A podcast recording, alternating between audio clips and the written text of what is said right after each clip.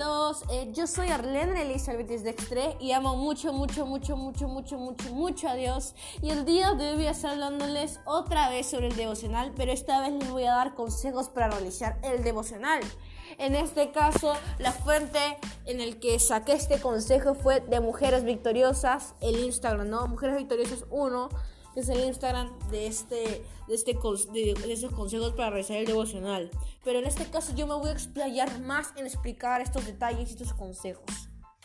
Pues según los recomendados, el número uno es al orar, sé sincero contigo mismo y con Dios. Wow, ¿cuántas veces nosotros fuimos sinceros al orar? Acuérdate que estamos hablando con tu mejor amigo, con tu padre, con ese esposo que te ve como la niña de sus ojos y conoce y escudriña tu corazón, escudriña tu mente. Así que no seas hipócrita con él y cuéntale lo que sientes. Sé sincero a través de su oración. Obviamente, hablándole con respeto porque él merece todo, todo, todo, todo el respeto del mundo. El rey de reyes y señor de señores. Abriéndole su corazón y con respeto.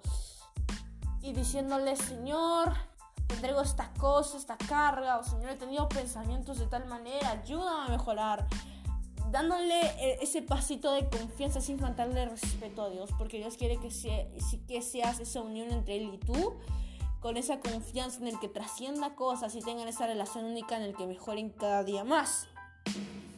Pues la número dos es ten la Biblia a la mano, así como una libreta de notas. Esto me hizo acordar mucho de cuando yo iba al colegio antes de la pandemia, llevaba mi, mi Biblia a todos lados. Cuando entré secundaria decidí llevar mi Biblia a todos lados. Si bien me veían como alguien extraña, yo decidí llevarla a ella a todos lados. Y en el tiempo de recreo comenzaba a leer la Biblia.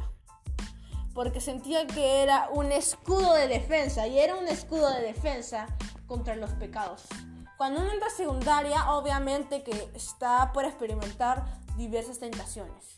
Y yo sentía que esa Biblia era mi escudo contra esas tentaciones para no caer y no pecar contra Dios. Así que siempre me ponía a leer un capítulo y, comenzaba a tener ese, ese, escudo que cuando venía una tentación esquivaba, esquivaba, esquivaba y corría a los brazos de Dios. Porque no es correr del enemigo, sino ir a los brazos de Dios para que Él te sostenga.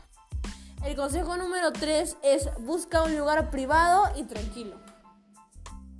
Cuando quieras hacer tu devocional, es necesario que vayas y busques un lugar tranquilo y privado donde seas tú y el Padre.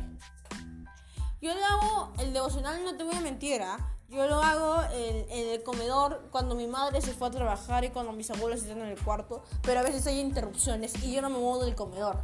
Pero es importante que uno pueda analizar y estudiar su Biblia, así que hay que mejorar en esa etapa.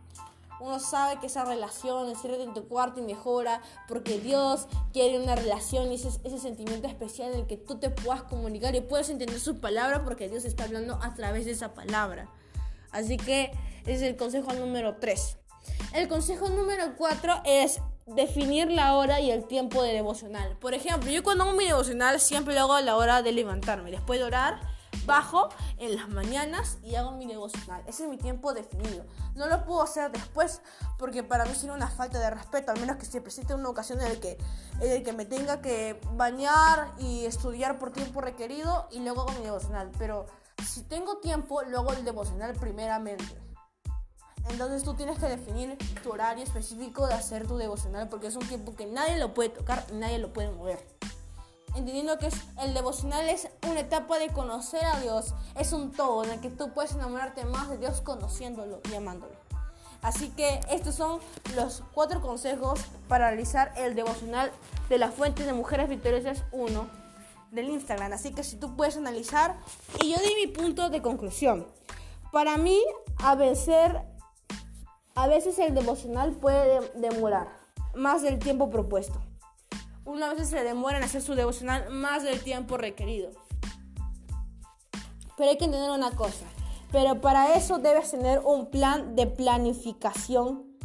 ¿Qué capítulo, de qué libro y cuál es la reflexión? Cuando uno hace su devocional, desde mi punto de vista para agregar, es que uno puede tener planificado hacerlo 5 minutos, pero se puede demorar 10 minutos más de lo planeado haciéndolo y tiene que saber ese horario de ese extra que tiene que darle a Dios.